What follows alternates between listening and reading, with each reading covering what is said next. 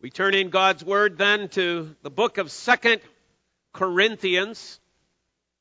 Second Corinthians chapter 4 this morning.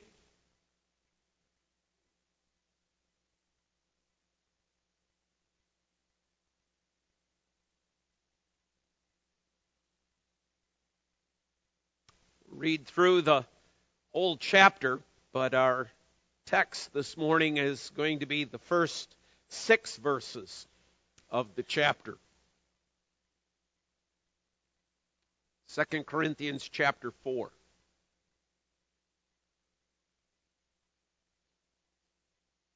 Let's hear the very word of God to us.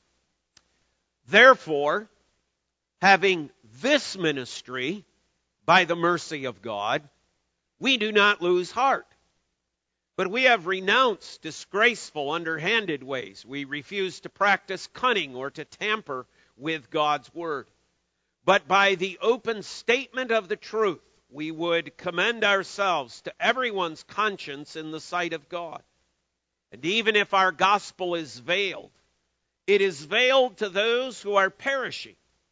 In their case, the God of this world has blinded the minds of the unbelievers to keep them from seeing the light of the gospel of the glory of Christ, who is the image of God.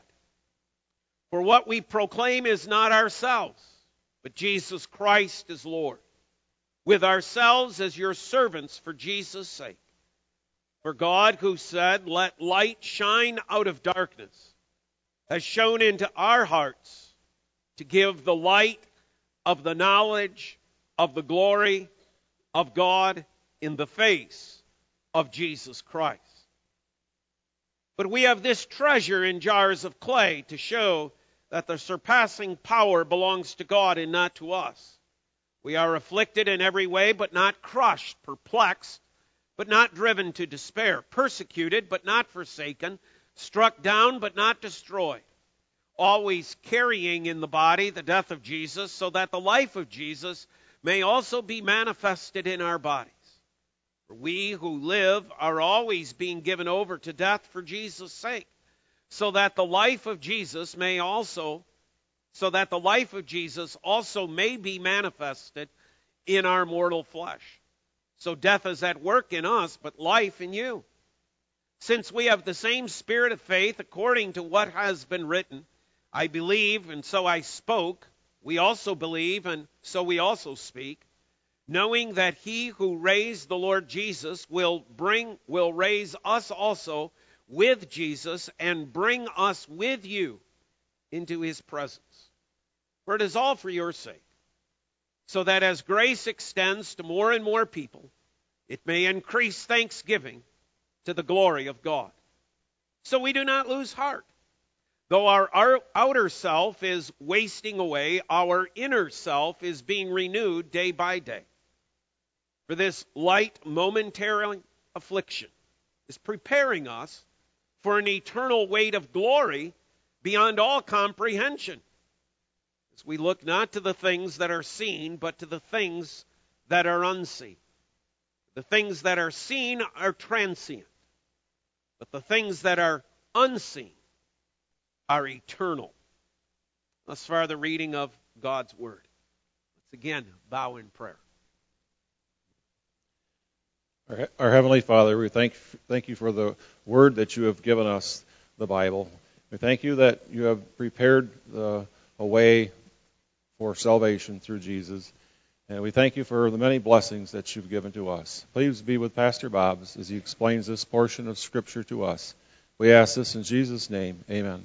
Amen.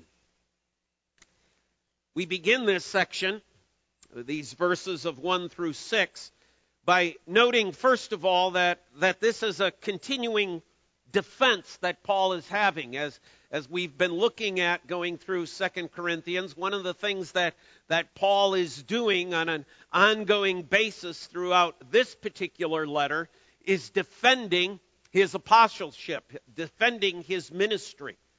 And in the first couple of verses, Paul does this once again. So the first thing we'll deal with is that section uh, that we'll call this ministry. or the ministry that Paul is addressing.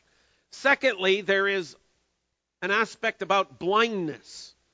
As we come into verses 3 and 4, there, there's this idea that, that Paul is pursuing about blindness and the veil that carries back to, to last week's Sunday as well.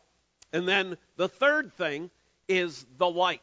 So those will be our three points the, the ministry, and then the blindness, and then the light, as we see it so beautifully displayed for us in Christ in this passage. As Paul deals with the ministry and his defense, the first thing to note is what does Paul mean? Therefore, having this ministry. What ministry? What, what's he talking about? What is Paul's ministry? Well, it's the ministry of the gospel. It's the ministry of proclaiming Jesus Christ. It's the, the ministry of going forth with the good news that Jesus Christ is indeed come into this world, that he is the Savior, that salvation is to be found in no one else. Now that's important because Paul is saying that's what notes my ministry. This is my ministry. It's the ministry of the gospel. It's not the ministry of raising funds. It's not the ministry, okay, of, of raising funds for, for poor people. That's not my ministry. My ministry is about the gospel. Therefore, having this ministry. And he's referring back then to that which he's talked about in chapter 3 that he is a minister of the new covenant. He is a minister of the spirit of the law. No, of the spirit of the gospel, of the spirit of truth. Because you remember, the people who are arguing against Paul, that Paul is having to defend, are those who are the legalists, who are trying to take the Corinthian church back into legalism. A salvation by works, by obedience to the whole of the Old Testament law. Those, we call them Judaizers uh, uh, in a, in a theological term. They want to bring them back to Old Testament law keeping. And Paul is saying, that's not my ministry. We are ministers of a new covenant, not of the letter that brings death, but of the spirit that brings life. The ministry of the gospel. This ministry that Paul received by grace. We have this ministry by the mercy of God. And you can look at that in, in two ways. One, Paul can be saying, and, and it would be true, that the fact that Paul became a minister of this new covenant, a minister of the gospel, a minister of Jesus Christ, is indeed by grace. Because all one has to do is go back and, and think about Paul Saul's life, that he is the persecutor of the church, that he has set his face against Christ, that he wants nothing to do with Jesus. How is it that Paul, who was so steeped in this Judaism, a Pharisee of the Pharisee, with zeal persecuting the church. How is it that he becomes this minister of the new covenant? By God's mercy, by grace. Paul says, I didn't earn this title. I, I, it's, it's not that somehow, you know, I achieved to this place. Now, this is all by grace. My own salvation is by grace. The fact that I have this ministry of the gospel is also by grace. So in that respect, we could look at the, that phrase and say, well, yeah, he could be talking about his own position. But it would also be true of the fact of the gospel itself. We do not deserve the good news. We do not deserve Jesus Christ. We have not earned the right to be saved. We have not lived in such a way that somehow God looks down from heaven and says, You know, those poor, poor, pitiful people, they're trying so hard. They're making such a good effort at it, but ah, they always come up short. Ah, because they're trying so hard, I'll send my son down to save them. The sending of Jesus Christ is an undeserved event. It is by grace that Christ comes. It is by God's mercy that Christ comes into the world. Now, what Paul's doing here, once again, is, is he's getting at this whole idea of the works righteousness of those who are seeking to take over that Corinthian church now. He's saying you can never reach that point. You can never arrive at a point where you have so perfectly kept the law that you can say, I deserve God's mercy. The law only brings condemnation. The law only brings judgment. The law only brings death. That's what he told us last week in chapter 3. Why would, why would you buy into that? Why would you be deceived by cunning and deceitful ways of, of people who are trying to distort God's truth? Now, you see, we're saved, and the mere fact that we are saved is by grace. The mere coming of Jesus Christ is by grace. See, we have this ministry by the mercy of God. And it's because of that, Paul says, we do not lose heart. See, there's probably some folks who are looking at Paul and Paul's situation and saying, you know, you, you're beaten. And, and we'll get into some of that next week as well. You know, you're, you're, you're, you're beaten, you're imprisoned, you're persecuted. And now you got these people in a, in a church that you worked on, a church that you planted, who are raising their angry voices, who, who are saying you have no validity, who are saying you have no standing, who are saying you have no right. Paul, don't you lose heart? Paul says, no. No, we don't lose heart. I don't lose heart. Titus doesn't lose heart. Timothy doesn't lose heart. Silas doesn't lose heart. And the church shouldn't lose heart. Why? Because we have this ministry, this ministry of the gospel. By God's grace, how can we lose heart? How could we, how could we ever, as believers in Jesus Christ who are bringing that gospel, and yes, we meet challenges when we bring that gospel, but how could that ever defeat us? We go forward in that triumphal procession with Christ leading us. We go forward as that aroma of Christ into this world, the smell of victory. How can we lose heart? Now, next week, he's going to say, well, you know, humanly, there are some tough times. But when I step back from it and analyze spiritually, where we are at, and when I understand grace, don't lose heart. We move forward. And we move forward in truth. That's the third thing that characterizes this ministry. One, it's of the gospel. Two, it's by God's mercy. Three, it's in truth. And what Paul is simply getting at here in verse 2, where he talks about renouncing disgraceful, underhanded ways, okay, but by the open statement of the truth, we would commend ourselves to everyone's conscience in the sight of God.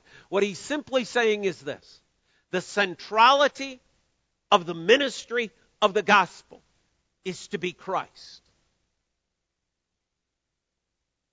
Because what are the Corinthians hearing? What the Corinthians hearing are hearing is law. They're hearing the main thing you need to do is the law. The law, the law, the law. That's, that's, and, and you, you can pro- about imagine, you know, that there in the church of Corinth, one of these false, misleading, cunning, itinerant pastors gets up on the pulpit, and what does he do with it? He uses it as a means not to proclaim Christ, but to underhand the ministry of the gospel to revert the people back to the law, to say, you see, you're really not a Christian unless you obey this law, unless you follow this particular feast, unless you follow this particular festival. And what does that do? It takes our eyes off from Christ. And it focuses on a work. It focuses on our action. It focuses on what we have to do. Paul says that is cunning, that is deceitful, that is a mishandling of the Word of God. What is to be central is always the ministry of Jesus Christ. Now, if you stopped and said, okay, so if I read through every chapter that Paul wrote in the New Testament, I would find Christ? And the answer is yes. Yes. He always gets around to Christ. He always brings us back to the centrality of Jesus Christ. This ministry. But then Paul, okay, follow along with me, says, starting at verse 3, even if our gospel is veiled, it is veiled to those who are perishing. In their case, the God of this world has blinded the minds of the unbelievers to keep them from seeing the light of the gospel of the glory of Christ, who is the image of God. Let's talk about this blindness that Paul is referring to here a minute. He says, We have this great ministry of the gospel, but not everybody sees it. Now, it's not that everybody doesn't see Paul, it's that everybody doesn't see the gospel. They don't get it. Not everybody comes running to Christ. Why? Because they're blind. Why are they blind? Because Paul says somebody has blinded them. Somebody has put a veil over their face. Well, who is the one who has blinded? Well, Paul tells us, doesn't he? Verse 4. In their case, those who are veiled, in their case, the God of this world has blinded the minds of unbelievers to keep them from seeing the light of the gospel of the glory of Christ, who is the image of God. Who is this? This is Satan. Jesus spoke about this as well in John chapter 12, verse 31, John chapter 14, verse 30. Okay? He talks about the one who is the prince of this world that, that there is one who has, has taken this world captive. And he's holding it, as it were, hostage. And he has blinded folks. He has put a veil over their face so that they cannot see the glory of God. They cannot see that glory shining forth from the gospel. They cannot see that glory that is found in Jesus Christ because the devil, Satan, has blinded them. We get the same kind of reference from Paul if you turn forward to the book of Ephesians, chapter 2. Paul writes there, And you were dead in the trespasses and sins in which you once walked, following the course of this world, following the prince of the power of the air. The spirit that is now at work in the sons of disobedience.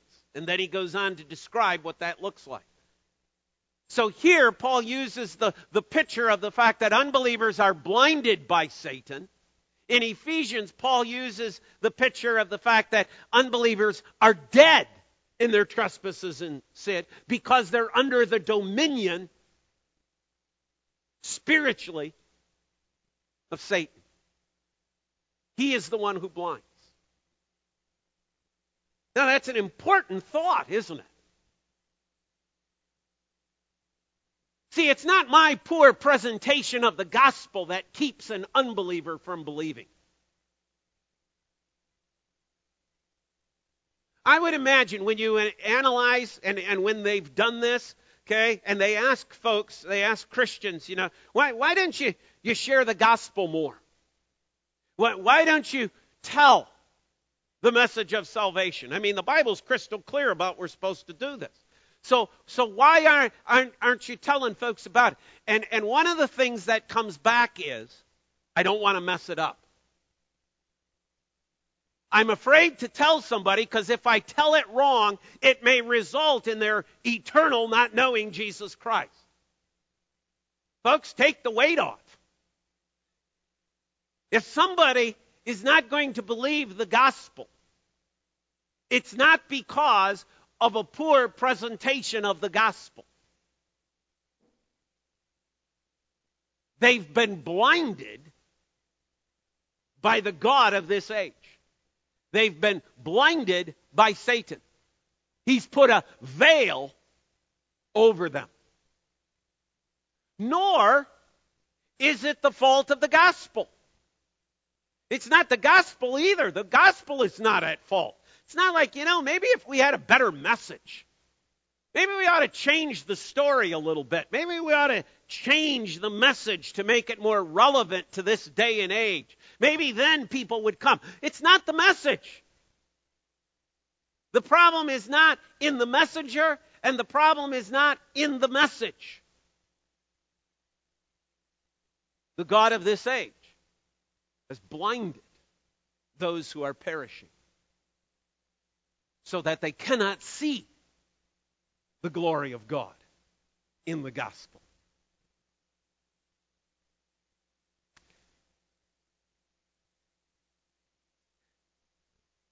Secondly, Paul's taking us back again, isn't he, to the last chapter. He's taking us back to that, that picture again of Moses and the veil. One of our uh, young adults in, in the Beyond group correctly noted that, that in the Exodus 34 passage, the way this works is as follows. Whenever Moses goes into the tent of meeting, okay, he goes in unveiled. When he comes out, he speaks God's word. He tells the people what he has heard. And then he puts the veil down.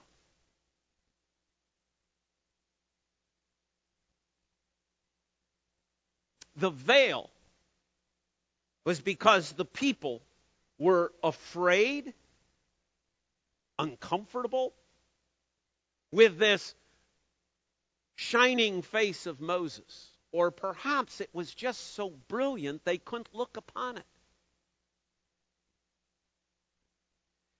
See, one of the things that factors in here is that oftentimes we read in the New Testament, or excuse me, we read in the Old Testament that when people heard the word of the Lord,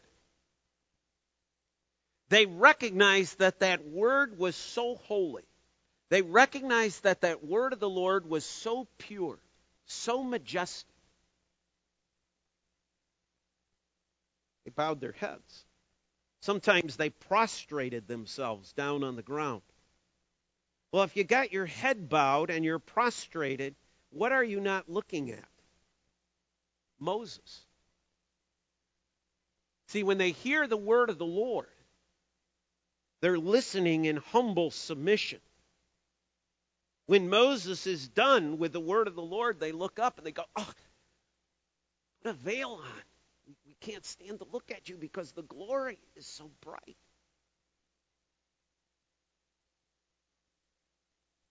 What Paul is saying is that unbelievers have had a veil put on them so that they cannot see the glory of God. He's kind of reversed it around. He's turned it the other way. And it may be more here that Paul is referencing not so much Moses at this point, as Paul is thinking about that veil in another light. He's thinking about it in terms of the tabernacle and then later in Solomon's temple, where, you know, we have the most holy place where God in his Shekinah glory dwells. But then in front of that, okay, is the veil. The veil of the tabernacle and then the veil of the curtain. Okay, we, we read about that, don't we? When, when Christ dies and, and that veil of the curtain is torn from top to bottom. And, and you remember, you, perhaps you remember in that sermon, talked about the fact that at the time of Jesus, that veil, so they said, was about the width of a man's hand, a hand's breadth. So it either means this way or this way, probably this. So it's about four inches thick of material. What are they doing? Why are they making it so thick? Because the glory that what they're saying is the glory of God is so majestic, we need a big, thick veil. Paul is saying it's that big, thick veil that is keeping unbelievers from seeing the glory of God in the gospel.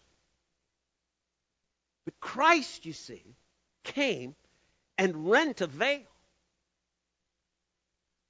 So it's not the problem with Christ, it's not the problem with the gospel, it's not the problem with the message. It's the fact that Satan has veiled those who are perishing from seeing the one who is the light of the world, even Jesus Christ. And if you stop to think about this a minute, the extent of that blindness. I mean, think of how hard a heart has to be to not be able to see Christ in the gospel. Think of how thick the veil has to be. The extent of their blindness.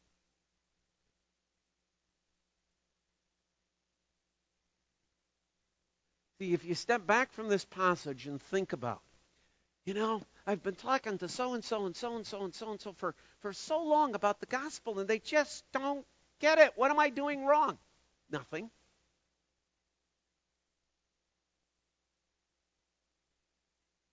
Well, why don't they get it? Satan has put a veil over them so that they are blinded. They cannot see. They cannot see. Until God, by His mercy, by His grace, takes the veil away. So the prayer of God's people always is, Lord, through the work and power of your Holy Spirit, open the eyes of their heart, Lord. Open the eyes of their heart. That's where the issue lies. Not, Lord, help me to think of a better way to say this. No. We don't follow cunning ways. We present the gospel. Why? Why, why, why don't we need to change it? Why don't we need to alter it? And that brings us to our third point this morning the light. The light. See, an unbeliever is blinded from the light of the glory of Christ of God. You see how that verse works? Look at it again in verse 4. In their case, the God of this world has blinded the minds of the unbelievers to keep them from seeing. Seeing what? What is it they cannot see? What is it that Satan is preventing them by this veil of blindness from seeing? They are prevented from seeing the light, okay, the light of the gospel, of the glory of Christ, who is the image of God. This is the first set of ofs. There's another one to follow, but we'll spend some time on this one. This is the first set of ofs. The word of, as it's given to us here, okay, indicates the genitive. In other words, it indicates possession. It indicates that which is belonging to. So let's read it this way, because this is the way it's intended to be understood. In their case, the God of this world has blinded the minds of the unbelievers to keep them from seeing the light belonging to the gospel that belongs to the glory of that belongs to Christ, who is belonging to God. Notice where the light is found. The light is found in the gospel. The light is the glory of God. The glory of God. You know, we, we, you know, sometimes I know when we go through the Old Testament and we, you know, we go through the book of Exodus and we get to chapter 40 and, and here they are. They've built that tabernacle and then we read and, you know, God's glory comes in and we go, oh man, to see God's glory, man, that must have been amazing. Or we go to the, the dedication of the temple and the same thing happens. The glory of God is there. Or we go to Isaiah chapter 6 and Isaiah has this vision of the glory of God. Or we think about those shepherds in their fields abiding. And suddenly the glory of the Lord shone around them and go, oh, wouldn't that be great to see? Folks, we have the opportunity to see it, to hear it all the time because it is the gospel. The gospel is the glory. This is what God has given to us. He doesn't give us bright skies and say, watch this miracle. Now, unbeliever, don't you believe? God says, Here, here's my glory. It's the story of my son. This is glory. The full glory of God, not part glory, not partial glory, not a hidden glory. This is the full glory of God. That's what Paul is saying. It's no wonder Paul doesn't lose heart. See, if I diminish this, if I think less of this, I'm going to lose heart. But Paul, rather than thinking less of this, is thinking what this actually is. This is the glory of God to those who are perishing. This is the light of the gospel. This is the message of his son. This is that glory that invaded that most holy place. This is the glory that surrounds those shepherds. You say, well, why doesn't God do those, those big glory clouds anymore? He doesn't need to. Here's God's glory cloud. Right here. It is the gospel of the glory Look at the text. Of Christ. Let's stop and think. What does that mean? That it's of Christ. Well, I guess it depends upon what you think of Christ right now. I mean, in some religions, Christ is still on a cross. Not sure there's a whole lot of, quote, glory in that kind of looks defeated hanging on that cross all the time. But my Christ is not hanging on a cross. Your Christ isn't on a cross. Your Christ isn't even in a tomb. Your Christ is seated at the right hand of the Father, full of glory, full of truth. He is the Lord of lords and King of kings. Out of his mouth comes a sharp two edged sword. Read Revelation chapter 1. That's who our Christ is. This is the glory of Christ. And God gave him that revelation to remind John, look, this is who my son is. It's a horrible age. It's a tor- terrible time. Persecution is arising. It looks like Christianity is on the way out. There's all sorts of false teaching going on within the church. The Roman government is becoming intolerant of Christianity. You're sitting there in a prison because of the message of Jesus Christ. John, let me show you your Christ. Up there he is on a cross dying. Oh, there he is in a tomb dead. no, John, here is your Christ. Here is your Christ. Work finished, work accomplished, reigning gloriously as the one who is the King of kings and the Lord of lords. This is your Christ, John. Oh, but if only we could have that picture. You do. You do. It's the gospel. The glory of Christ, who is, right? Who is the image of God.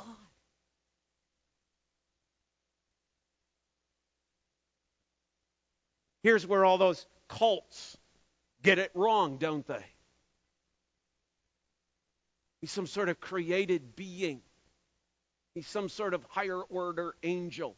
He's some sort of evolutionized man. The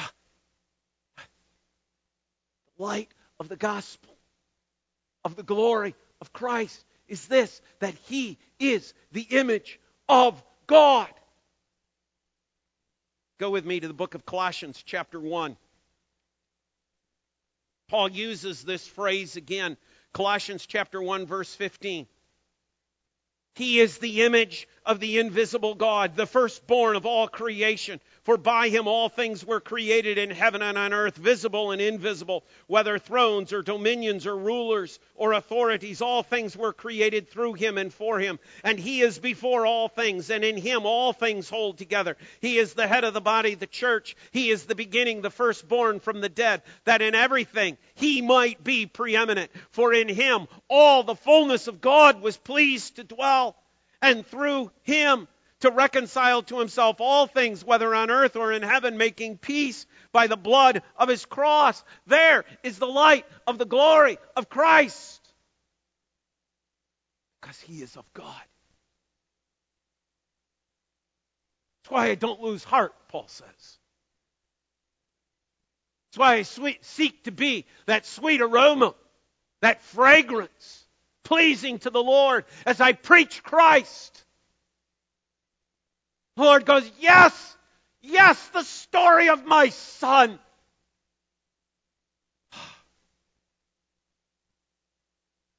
Veiled to those who are perishing.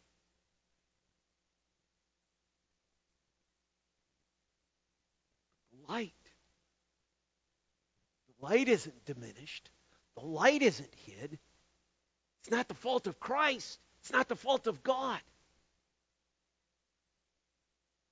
Look at the second set of ofs. Go back to 2 Corinthians chapter 4. Verse, excuse me, first 2 Corinthians chapter 4, verse 5. For what we proclaim is not ourselves, but Jesus Christ is Lord with ourselves as your servants for Jesus' sake. For God who said, Let light shine out of darkness. Where is He taking you? He's taking you back to creation, isn't He?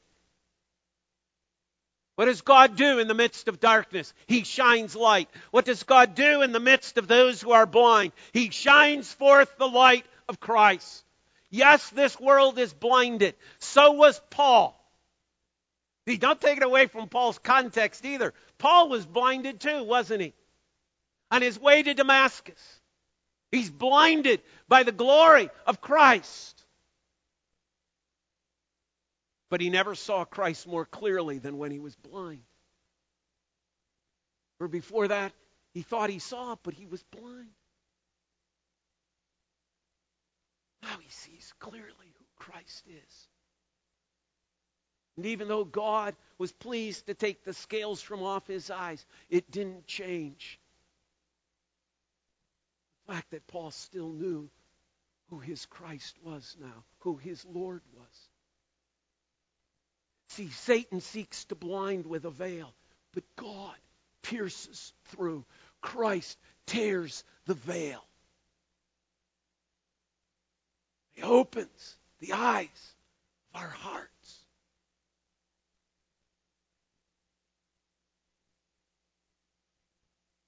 Keep reading. God who said, Let light shine out of darkness, has shone in our hearts to give the light. And here comes the second set of ofs, that second set of genitives. Has shone in our hearts to give the light of the knowledge of the glory of God in the face of Jesus Christ. And look at what he does here. Here, Paul says, this light, this light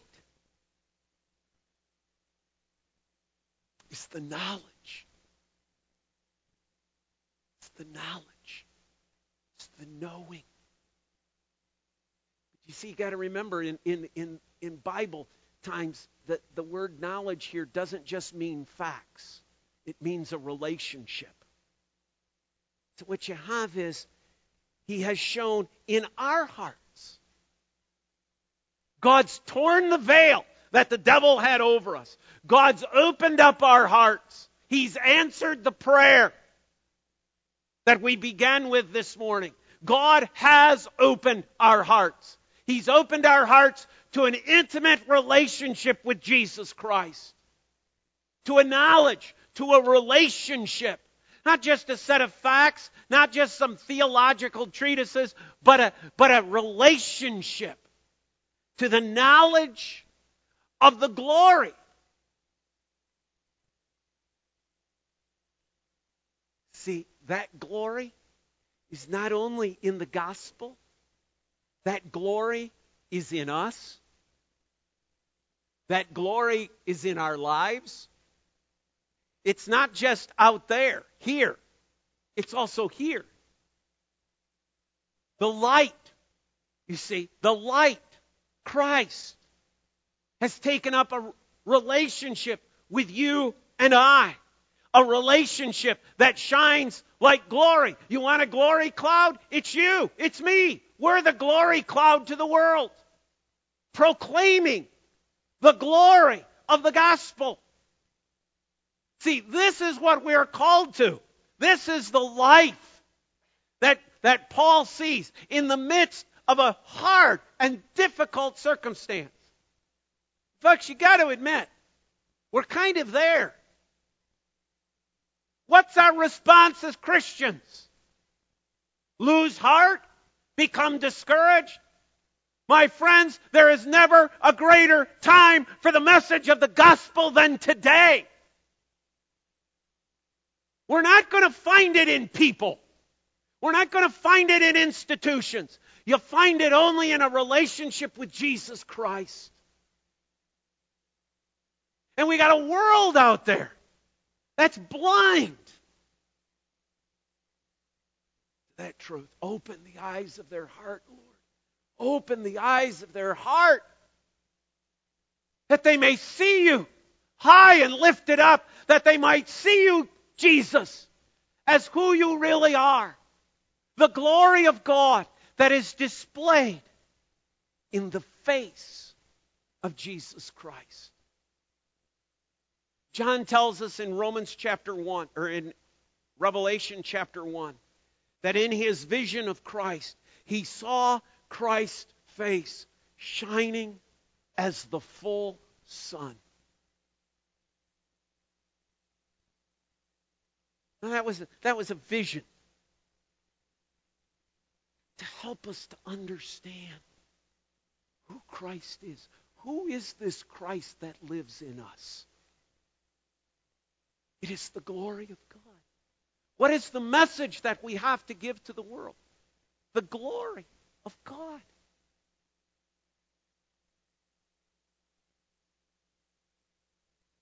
Father, thank you for your word. What a word this is. What a powerful message this is. To the church of Corinth, the church down throughout history and ages, for Lord, certainly, certainly, as we look at the history of the church, there have been times of dire, dire distress. Been times, Lord, of open and fierce persecution. There have been times, Lord, of such great wickedness, not only amongst the world leaders, but even within the leadership of the church. That there were many who would cry out as Elijah, thinking they are alone, and yet the Lord says, No, no, no. I still have my 7,000 who have not bowed their knee to Baal. And this morning he comes to us and he says, I know you think the situation is desperate.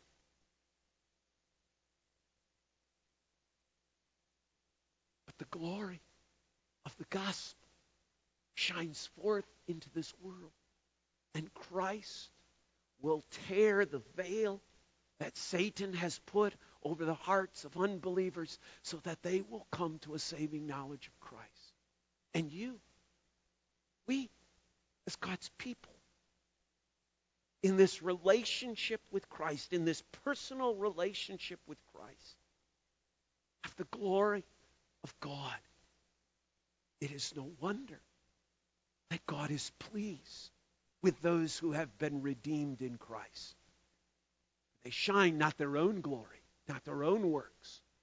They shine forth the glory of his Son in the darkness of this world. In Christ's name. God's people say, Amen.